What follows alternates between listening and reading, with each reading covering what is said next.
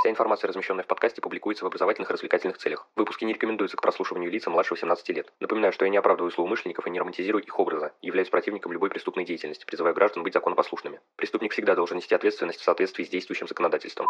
Перед началом выпуска я хотел бы поблагодарить вас за прослушивание и напомнить, что следить за подкастом можно на любой удобной платформе, а также в одноименных группе ВКонтакте и странице Инстаграм. Распространяйте информацию о проекте Crime One и проявляйте всяческую активность, мне будет приятно. А если вы хотите поддержать проект материально, то добро пожаловать на Boosty, буду рад любой помощи. Приятного прослушивания!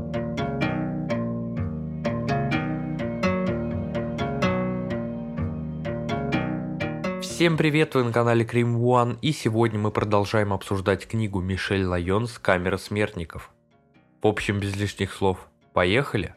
Когда Мишель присутствовала на казнях, то отключала эмоции и не позволяла себе пускаться в самокопание. О многочисленных смертях Мишель напоминали самые обычные вещи. Увидит пластиковый контейнер с фруктовым пуншем и вспомнит, что такие давали осужденным в день казни. Или пакетик чипсов, жвачку, даже кабинет отца. Все это навевает запах комнаты смерти. В конце концов, какая-нибудь радиопередача напомнит о беседе, состоявшейся с приговоренным за несколько часов до его казни. Страшно не из-за тех казней, которые помнишь, а из-за тех, которые забыл. Обычно Мишель говорит про 280 казней, посещенных за карьеру, но на самом деле точное количество она не знает, лишь примерное. На протяжении своей карьеры Мишель писала в дневнике заметки о работе. Самые обыденные вещи о заключенных, выражения с профессионального сленга, например, двойная укладка – это казнь двоих за день а саморезы – заключенные, которые сами наносят себе раны. Кроме того, в дневнике отражены мысли, чувства и эмоции, которые были у нее в голове тогда, но которые не всегда совпадают с теми, что имеются сейчас. На службе было много черного юмора. Сотрудники пытались предсказать время смерти, придумывали смешные заголовки и подбирали подходящие к случаю песни. Во время беременности страхи Мишель за благополучие себя и ребенка прошли путь от естественных опасений, так как она контактировала с заключенными, до настоящей паранойи. Появились суеверия, что души умирающих могут вселиться в ребенка, что он слышит и понимает последние слова заключенных. Дочь Мишель знала, что раньше мама работала в тюремной системе и значение слова «заключенный» понимала с самых ранних лет. Иногда, видя, как они в своих белых робах метут мусор на улицах Хансвилла, дочь говорила «Мама, вот плохие люди», а Мишель отвечала «Нет, они совершали плохие поступки или просто запутались, но они вовсе не обязательно плохие». Бывает, сидя в переполненном баре, Мишель обводила взглядом людей и думала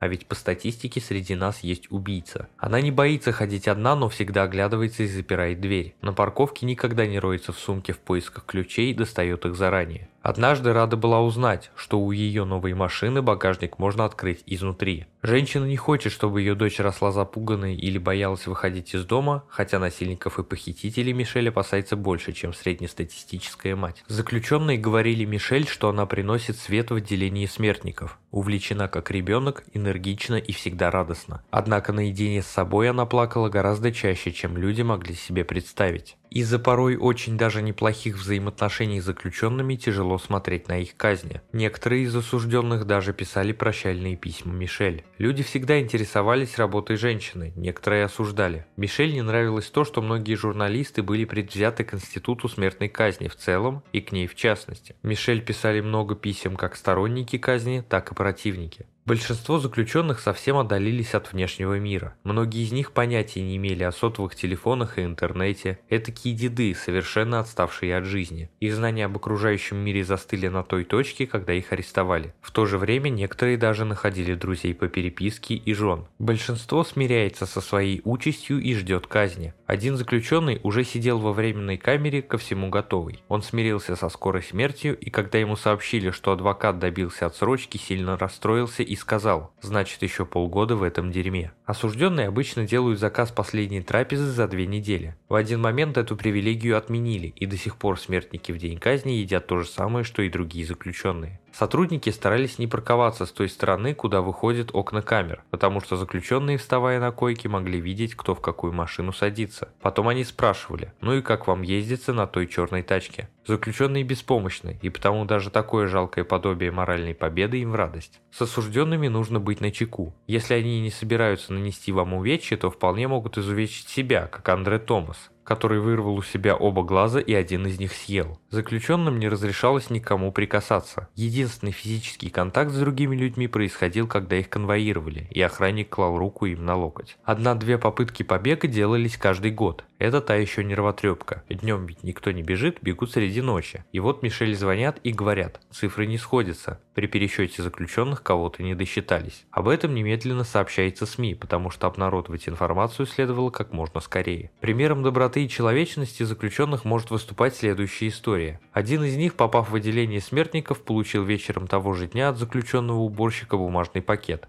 В нем лежало все самое необходимое. Марки, конверты, блокнот, ручка, мыло, шампунь, зубная щетка и паста, печенье, газировка и два брикета быстрой лапши. Все это собрали заключенные из своих запасов. Они не просили возмещать это никоим образом. Вместо этого просто призывали помочь в будущем такому же новичку. Некоторые заключенные пытались покончить с собой, не дожидаясь исполнения. Не всякий может вынести, когда над ним висит смертный приговор. Снаружи каждой камеры делались пометки, касающиеся особенностей заключенных. Говорят, ни один осужденный перед казнью не прилег на койку подремать. Зачем, если скоро уснешь навсегда? Заключенные почти никогда не сопротивлялись. Они сами входили в комнату смерти, укладывались на кушетку и протягивали руки для инъекции. Видеть последние минуты человека, смотреть, как жизнь и душа покидают его тело, такое никогда не станет привычной рутиной. Смертельная инъекция выглядит не так эффектно, как повешение, расстрел или поджаривание на электрическом стуле. Это процедура клиническая, в ней даже есть своеобразный ритуал. Капеллан обычно кладет руку на колено приговоренного, а стоящий рядом начальник тюрьмы поправляет, если нужно, подушку. Непонятно, как могут несчастные матери стоять и смотреть на смерть своих сыновей. Один заключенный не хотел, чтобы его мама смотрела на казнь, а она заявила «Я видела, как ты пришел в мир и увижу, как ты уходишь». Семьям жертв на пресс-конференции обычно задавали два стандартных вопроса. Испытываете ли вы облегчение и есть ли у вас чувство, что правосудие свершилось? Как правило, на первый вопрос отвечали нет. На вопрос «Вы довольны, что пришли, почти никто не говорил «да». Однажды после казни преступника два родственника убитого отсалютовали друг другу растопыренными пальцами. Сын одной из жертв уже за стенами тюрьмы поднял руку и победно потряс кулаком. Однако были и другие. Мать двоих убитых детей призналась, что смотреть на казнь было бы легче, будь заключенный страшным. Одни семьи надеялись, что казнь преступника в какой-то степени поможет им забыть горе. Другие откровенно признавались, что зрелище казни не принесло им успокоения. А некоторые даже обращались к губернатору с просьбой помиловать преступника. Родственники убитых часто надеются, хотя и без особой веры, что казнь поставит точку в конце печальной главы. Но правильно ли, что глава тянется так долго? Иногда смертники проводят в тюрьме десятки лет, поэтому порой можно услышать от родных жертвы «Слава богу, все кончилось, теперь попробуем жить дальше». Иногда родственники убитых, выходя из комнаты свидетелей, были недовольны, что осужденный не обратил на них внимания или не попросил прощения. Другим было все равно. Некоторые сердились как раз на то, что преступник имел дерзость извиниться, чего не делал раньше. Мало кто принимал такие извинения. Некоторые люди разочаровывались. Они пришли и увидели, как тот, кто убил родного им человека, просто засыпает. Большинство людей высказывались в том духе, что все слишком быстро